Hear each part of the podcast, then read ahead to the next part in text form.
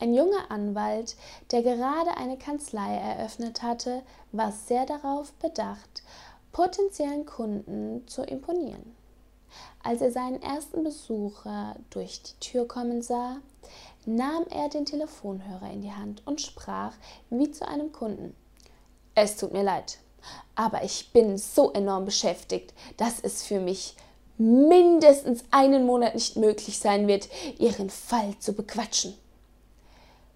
Ich werde mich wieder melden. Er legte den Hörer auf und wandte sich zu seinem Besucher. Nun, was kann ich für Sie tun? Nichts, antwortete der Besucher. Ich bin nur gekommen, um Ihr Telefon anzuschließen.